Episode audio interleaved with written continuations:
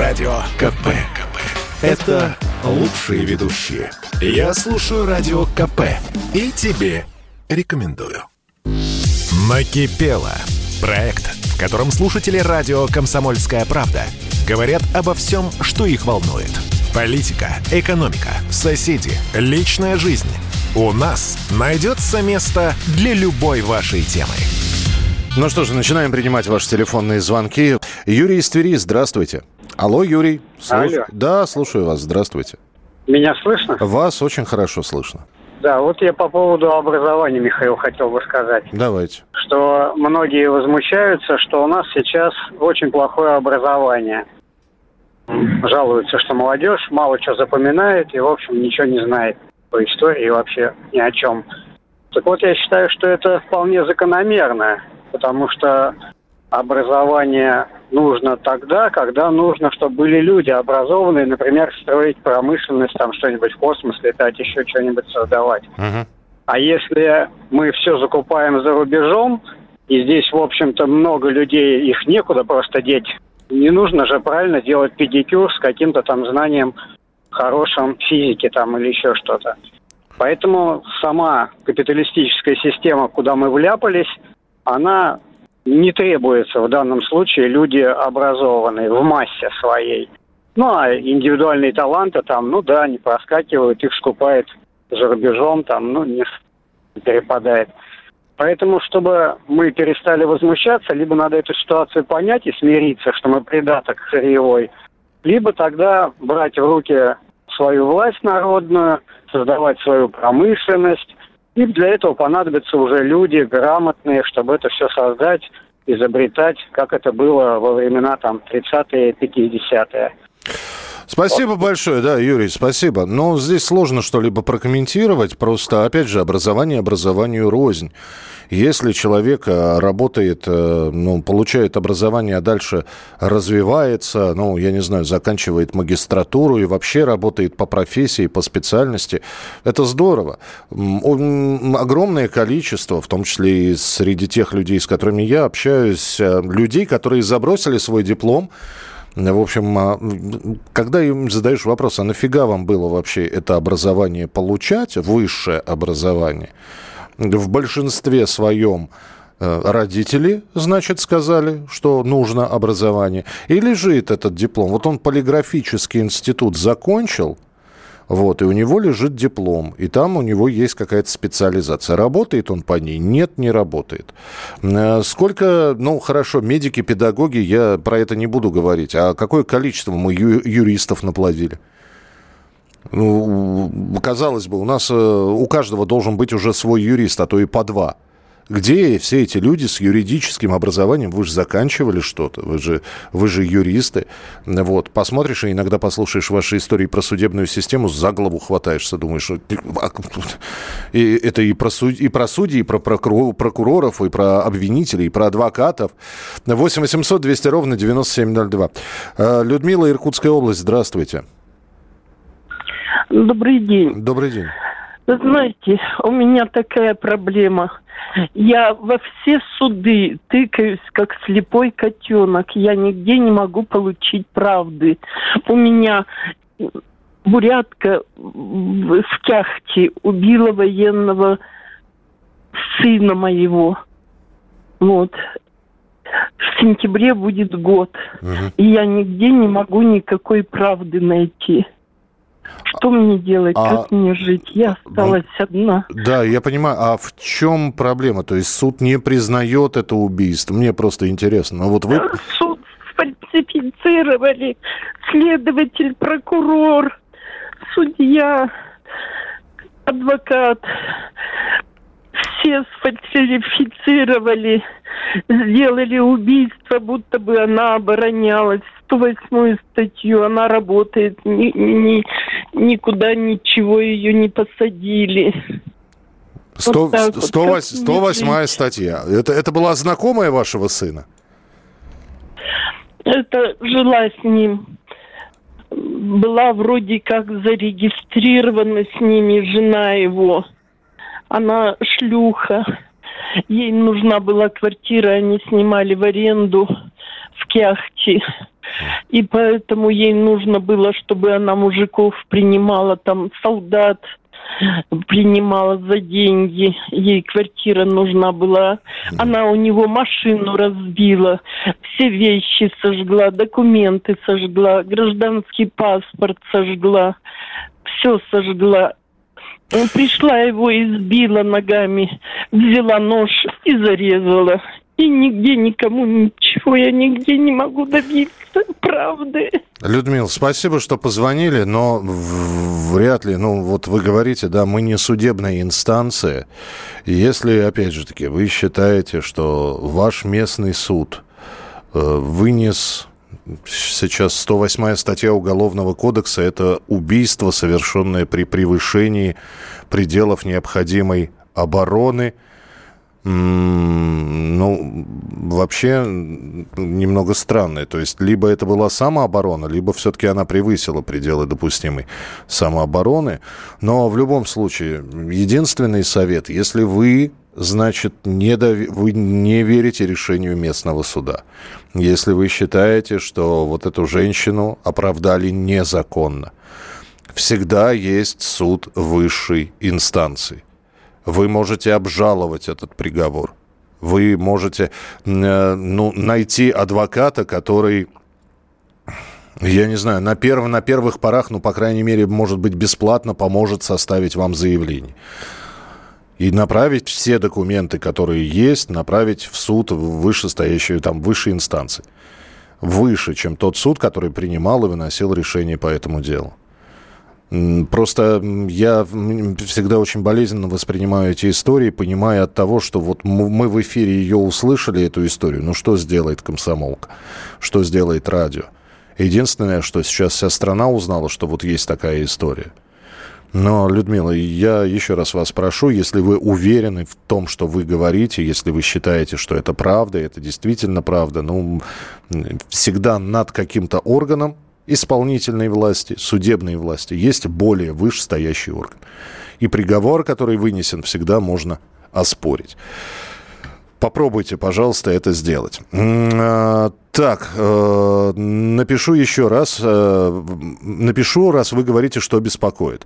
Не могу попасть в НИИ к отоневрологу, снять головокружение. Запись на 23 августа.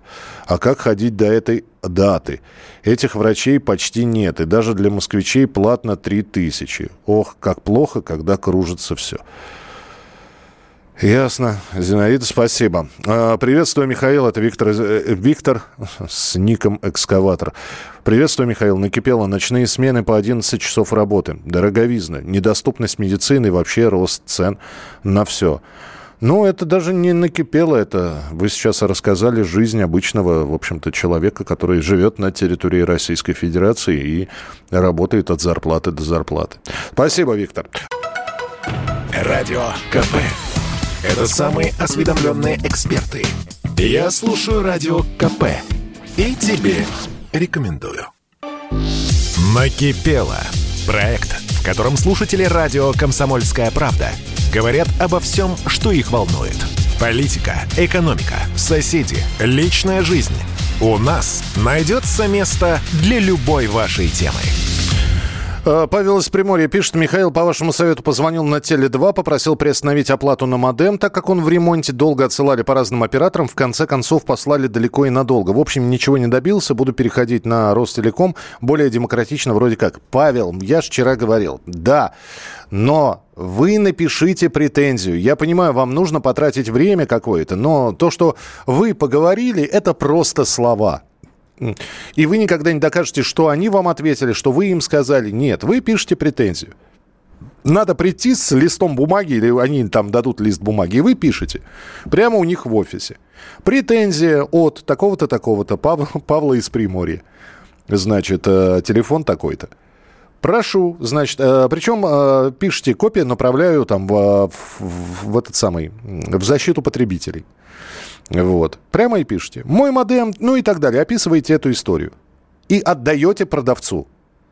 Отдаете продавцу, отдаете администратору этого салона Теле2, который там находится. Все, они на эту бумагу обязаны отреагировать. Каким-то образом. Вот, потому что там еще написано, что вы копию отправите в, в этот самый, как его, ну, в общем, в защиту потребителей. И вот, вот когда на бумаге не просто я поговорил с оператором, вы и не вспомните, как этого телеоператора, э, оператора Теле2 зовут. И никто словам уже не верит. Все на бумажке, все фиксируйте. А если вы еще скажете, я вот снимаю это все, давайте принимайте у меня бумагу, я это все фиксирую. Посмотрите, как они задергаются. Вы можете переходить на любого оператора. Я понял, что у вас не получилось с этой конторой, но вы просто деньги вернете за, э, за заплаченные деньги за модем, который в это время находился в ремонте. 8 800 200 ровно 9702. Телефон. Анатолий Белгород, здравствуйте. Здравствуйте. У меня такой вопрос. Вот Шойгу заявил там построить 20 городов в Сибири, да? Так. А я сам с Северного Урала, город Костурин Свердловской области. Большой громадный завод алюминиевый, построенный немцами пленными в 45 году. На 9 мая первая плавка была. И город умирает уже с 90-х годов. Завод стал, писали и Путин, и всем. И вот зачем эта болтовня? Города умирают. Нет бы на, на их основе поставить старые города возродить. Но вы сейчас говорите про моногород. Понимаете, город, который жил от одного завода. То это, это, это нормальная была система в советские времена, когда строилось производство, а потом начиналось от этого производства. Сначала строили бараки, потом уже крепкие дома. И люди, работники этого производства, расселялись. Таким образом получался моногород. Правильно? Нет, хороший город, красивый. Хороший, город. но жил, но, но жили там половина, если не большая часть этого города была связана с этим алюминиевым заводом, правильно? Ну да. Ну вот завод закрылся, все, работы нет, город умер, потому что нет. Я не совсем тоже понимаю министра обороны за счет чего. Ну хорошо, вот а, выделим в Сибири территорию, найдем территорию. За счет чего будет жить этот город? Это будет город фермеров. Это надо снова какой-то завод возрождать. Э, не совсем понятно. Я понимаю, о чем вы говорите. Можно ли возродить старые моногорода? Наверное, можно, но нужно перепрофилировать те заводы, которые закрылись. Я черт его знает. Неужели, один день я добавлю. Неужели алюминий не нужен в стране? Вот хороший вопрос. Алюминий нужен. Но здесь же опять и технологии, и производство. Вполне возможно, этот завод жрал столько энергии и э, выплавлял это, это или изготавливал эти алю, алюминиевые чушки э, с такими затратами, что это не, само, что это не окупалось. Ну, здесь надо смотреть, почему закрылся. Может, его просто очень хитро сначала... Его, привати... его просто один миллиардер выкупил, и все. Ну, и при... поставил на колени весь город. Приватизировали и распилили. Значит, опять да. же, опять же, значит, завод этот кому-то принадлежит. Значит, для того, чтобы запустить этот завод, его надо выкупить. Кто будет выкупать? Непонятно. Продаст этот миллионер? Где он сейчас? Анатолий, спасибо. Проблема сибирских городов, она остается. Я, когда изучал Байкало-Амурскую магистраль, как все начиналось, комсомольская стройка, призыв. Там же огромное количество городов появилось. Городов, поселков, когда многие же ехали, ну как, на долгую вахту думали, ну вот сейчас мы на БАМе поработаем, денег-то таких хороших, крепких сшибем и обратно. А многие прикипали к месту, э, многие старались заработать побольше, а потом уже, да, а куда я поеду? А я здесь лучше отстроюсь. И оставались жить там. Но была цель, была стройка. Надо ли новую стройку запускать? Нужно ли новые заводы строить? Надо ли строить города, которые были бы независимы от заводов? Тогда вопрос, за счет чего они будут жить.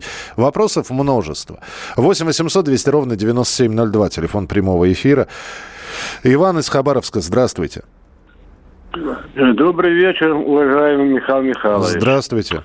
Я по вопросу уже не звонил и на вашу радиостанцию, так, по поводу компенсационных выплатам лицам осуществляют уход за нетрудоспособными инвалидами и гражданами. Это та самая Обращался... 1000-1200 в, в месяц, 1200, да? 1200, да. Угу. Обращался пять раз на прямую линию. Угу. Президента Владимира Владимировича. Никакого ответа, ничего нет. Обращался Владимиру Вольфовичу, который каждую пятницу выступает в прямом эфире и говорит, я все могу. Вот и еще раз обращаюсь и к президенту, и к Владимиру Владимировичу, э, Владимировичу, и к Владимиру Вольфовичу. Помогите этим людям, которые не могут нанять ни сиделку, ничего, ни лекарства купить. Неужели наша богатая страна не может хотя бы выплачивать э, пособие столько, сколько платят по уходу за детьми. Спасибо. Спасибо большое. Э, значит, э, дошли, я не знаю, как это, молитвы, просьбы, обращения. Не первый вы, э, кто звонит нам в эфир с этим вопросом. Но, видимо, дошло это до Кремля. Я уж не знаю, мы в этом помогли, вы в этом помогли или какими-то другими окольными путями это все до кремлевских стен добралось. Но сейчас обещают рассматривать этот вопрос, рассмотреть до конца года. И вполне возможно, вот эта вот э, смешная, честно говоря, сумма в 1200 рублей, она поменяется. Так что следим, смотрим. Так что, Иван, Спасибо, что звоните. 8 800 200 ровно 9702. 8 800 200 ровно 9702. Сегодня прошла, что бомжам будут выплачивать прожиточный минимум, чтобы они могли прожить. Я в шоке. Пойду бомжевать. Пенсия меньше, чем им будут платить. Подождите. Во-первых, это все на уровне предложений. Предложения, как вы понимаете, перед выборами сейчас делаются э, различные. Э, значит... Я вот впервые, честно говоря, слышу, я слышал о таком предложении, что лиц без определенного места жительства их каким-то образом будут снабжать деньгами. Но вполне возможно. Я опять же, я сейчас помечу, я сейчас скажу, что я слышал. И опять же, это все на уровне слухов. Ни, никаких пока документированных, подтвержденных официальных заявлений по этому поводу нет. Э, людей без определенного места жительства, слушайте, ну они есть. Не будем скрывать, что у нас есть бомжи. Что они регулярно там приходят в ночлежки, где они есть, питаются там бесплатно, где их кормят. Их можно встретить. Они достаточно много умирают с наступлением холодных сезонов. Вот. Что предлагалось предлагалось и о чем я слышал. Им э, помочь, но даже не трудоустроиться, а каким-то образом адаптироваться к этой жизни и выплачивать единовременно, то есть один раз всего, вот этот вот прожиточный минимум. При этом ни про жилье, ни про работу еще ничего не говорят. Что они будут делать с этими деньгами, тоже пока непонятно. Это то, что я слышал. Больше никаких новостей на эту тему, ну, вот у нас нет. Если что-то появится, я просто не могу комментировать, откуда вы это слышали. Вполне возможно заявление или инициатива одного из тех людей, которые будет баллотироваться в Госдуму. Здравствуйте. А, Ан- Анатолий Солнечногорск. Слушаю. Добрый вечер, Михаил. Добрый вечер. Я вот хотел как бы, ну, как факт, как жалобу, да, вот про аэропорт Шереметьево сказать. Вот если кто-то меня слышит, из жителей Лобни, как бы Солнечногорского района, Химок. Ситуация такая, самолеты садятся, сейчас третью полосу открыли, вот, и у людей, у людей стали собаки по ночам скулить, и машины все, то бишь, стала сигнализация, шум сильно идет, и люди хотят подавать жалобу на вот на Шереметьево, это, в принципе, как предвыборная тоже ситуация. Вот такая вот у нас как бы проблема, прям целые города попали вот в такую вот ситуацию. А это вот с, открыть, с открытием как раз третьей взлетки, да, там? Да, да, да. То бишь такая вот ситуация, прям ночью, ночью прям идут, вот Сходню тоже накрыло, вот Митина, Зеленоград, ты что-то прям целые такие вот вот так вот, как факт, как бы хотел да, сказать. И, и, и опять же, если вы э, в, в числе тех, спасибо большое, Анатолий, в числе тех, кто собирается жаловаться, э, вот новость, она сегодняшняя, кстати говоря, и не Москвы касается, а Санкт-Петербурга. Обратите внимание, я просто прочитаю. Вполне возможно, это руководство к действию. Транспортная прокуратура Петербурга начала проверку после жалоб граждан на шум самолетов. Жители Петербурга пожаловались в прокуратуру на шум от самолетов, которые пролетают над городом. 89 петербуржцев позвонили специалистам на горячую линию, открытую ведомством специально для таких обращений. После десятков звонков транспортный прокурор поручил начать проверку по вопросам шумового воздействия при полетах воздушных судов часов.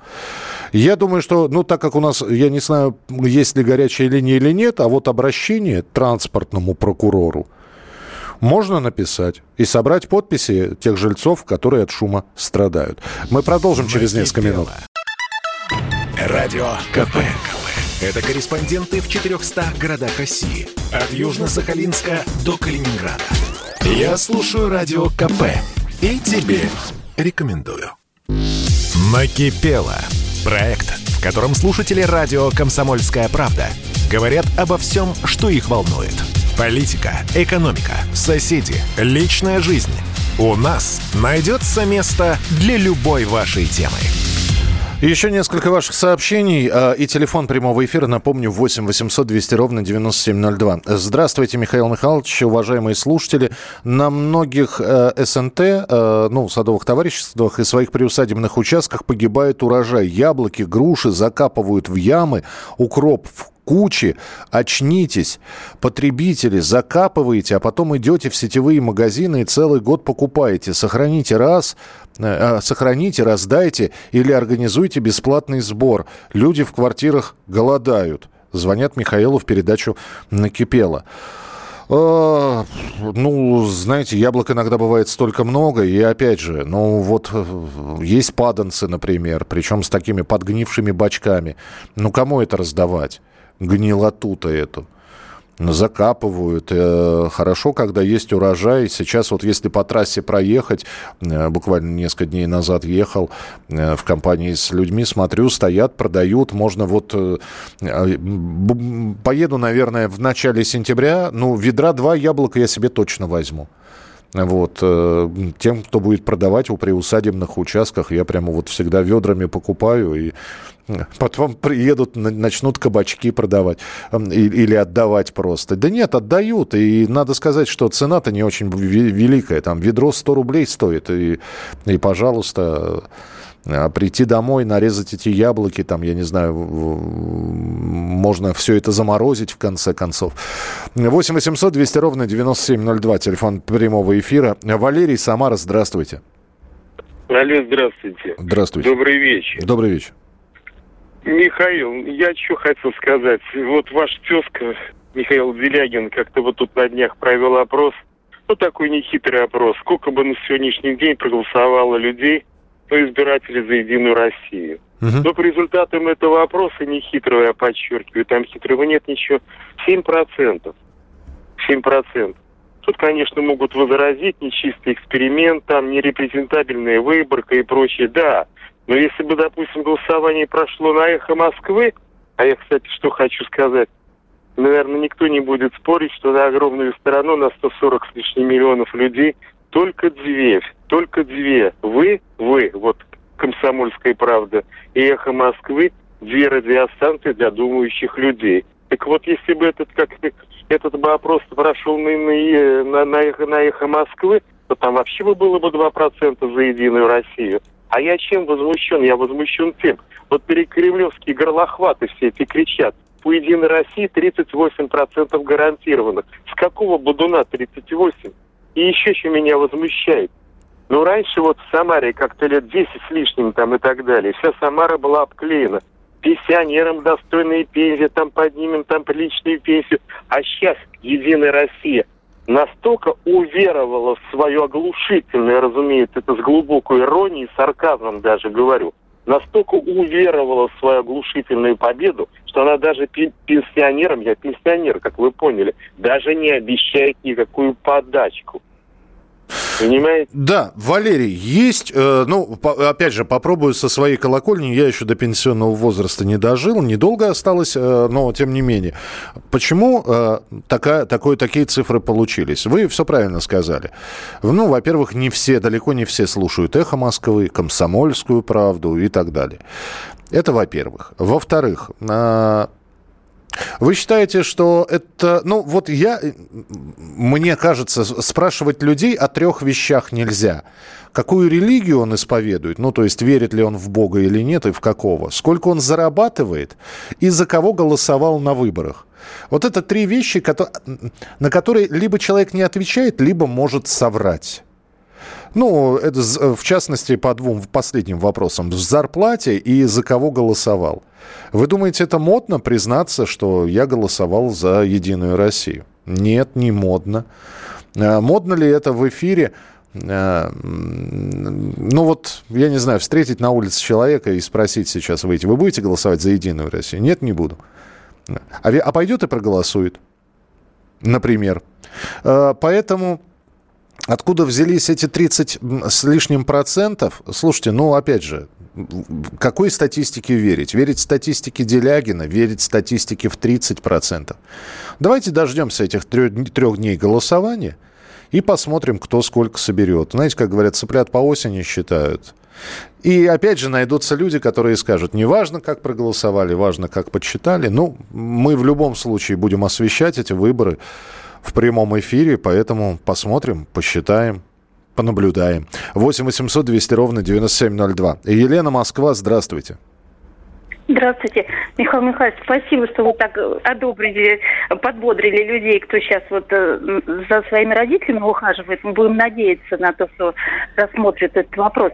Я просто хотела сказать, что там не состыковка в этом законе, скорее всего, в том, что есть люди, кто ухаживает за своими родителями, он уже получает свою пенсию, в основном такие люди – а если кого-то мама родила в позднем возрасте, то, получается, этот человек вынужден просто на 1200 жить, просто эту компенсационную выплату. И хорошо, если без трудовой книжки, там, это по закону нельзя под трудовой, человек может подрабатывать. А когда уже такое заболевание, вот у меня, например, маме 90 лет, и я боюсь ее одну оставлять, там гипертония четвертой стадии. Я просто уже подрабатывала все. А вот сейчас боюсь оставлять.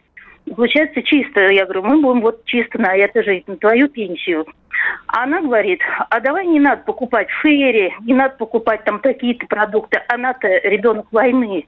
Они дети войны, а мы вынуждены жить на их пенсию, получается. Mm-hmm. Ну, на 1200 это нереально. И получается, мы вот так вот этих людей, даже вот в этом году, кому 80 лет, а это все равно дети войны. Они прошли голод, и вот сейчас она это говорит. То есть там пенсия, пусть хорошо, московская, инвалидность вот у нее второй группы, и вот у нас за квартиру идет. А больше неоткуда, если я выйти не могу уже. И она вот это говорит, мы будем вот так вот, говорит, весна, траву будем рвать. Вот сто раз Господи. Нету. Да я понимаю, да. Но давайте, давайте все-таки надеяться, что вот, в общем, раз, что вот эту вот сумму 1200 мы в ближайшее время, ну, очень хочется верить, что в ближайшее время мы перестанем вспоминать. Но ну, 21 ну, год на дворе, 21 век, 21 год, траву во дворе. Ужас. Я, я понимаю, да, я понимаю, о чем вы говорите, и, ну, это не дело, конечно. Конечно, это не дело. И если нас слушают сейчас люди, которые собираются идти на выборы. А, я не хочу, чтобы как, какой-то из тезисов, который прозвучал в эфире, или та из проблем, которые прозвучали в эфире, были бы разменной картой в предвыборных речах. Но, уважаемые кандидаты в депутаты, муниципальные, федеральные, региональные – у меня просьба просто, не потому что э, этой программе нужен рейтинг, программе накипело, ее сейчас слушает достаточное количество людей. Вот. Просто посидите пару дней и послушайте. Вот, понимаете, вот что надо людям-то, э, вот, вот за что нужно э, за какие проблемы ратовать в Государственной Думе или в Думе вашего города, чтобы выплаты были – чтобы людям было что покушать, чтобы мы не обсуждали тему, а давайте мы просрочку будем отдавать. С ума сойти. Просрочку отдавать. У нас новая инициатива. Просроченные продукты. Пусть пенсионеры говорят, да вы с ума сошли. Просроченный – это испорченный продукт. Все, срок годности у него вышел. Да, один-два дня, может быть, ничего не решают, но у него просроченный срок годности. И он должен, в общем, быть утилизирован а не э, продан по бросовой цене, я не знаю, людям, у которых хватает денег вот именно такое со скидкой купить, с 70-процентной. 8 800 200 ровно 9702. Александр Воронеж, здравствуйте. Здравствуйте. У меня такое проблема. Не проблема, накипела просто. Обидно. Стаж у меня на одном месте 47 лет. Так. Вот, сейчас на пенсии работаю, продолжаю. Названия ветеран труда у меня нету. Чтобы его получить, надо иметь награды правительственные или ведомственные. А их получается, сами знаете, кто, кто ближе к начальству. Mm. Вот такая у меня обида. Подождите, а... Подождите, а ведь, э, подождите, есть какие-то условия для получения звания ветерана труда? Я ходил, наш этот, ну, этим занимается, сказали, что нужно иметь награду правительственную или ведомственную. Вот. Угу. А их дают мало, и получают их тех, кто ближе к начальству. А, вот такая проблема. То... Раньше было, раньше было 25 лет, эмоционально присваивались. А сейчас, видите, только по награде, по большой, по высокой награде. Подождите, я вот читаю, звание федерального значения присваивается тем, кто награждался орденами, удостаивался почетного звания, награждался почетной президентской грамотой, удостаивался президентской благодарности. А, но стать ветераном труда, не имея наград, возможно – Однако для этого нужно начать работать еще в детском возрасте, причем во время Великой Отечественной войны. Также необходимо накопить достаточно большой трудовой стаж. 40 лет для мужчин и 35 лет для женщин. А, слушайте, есть все-таки, а, как это, есть запрос, который вы можете подать. Все-таки, опять же, лучше официально получить бумагу с отказом. Без званий, без наград можно получить звание ветерана труда. Попробуйте написать все-таки э, этот запрос. Ну, интересно просто, что ответят. По каким критериям вы не подходите под это звание. Завтра встретимся в проекте «Накипело». Берегите себя, пожалуйста. «Накипело». Проект, в котором слушатели радио «Комсомольская правда» говорят обо всем, что их волнует. Политика, экономика, соседи, личная жизнь – у нас найдется место для любой вашей темы.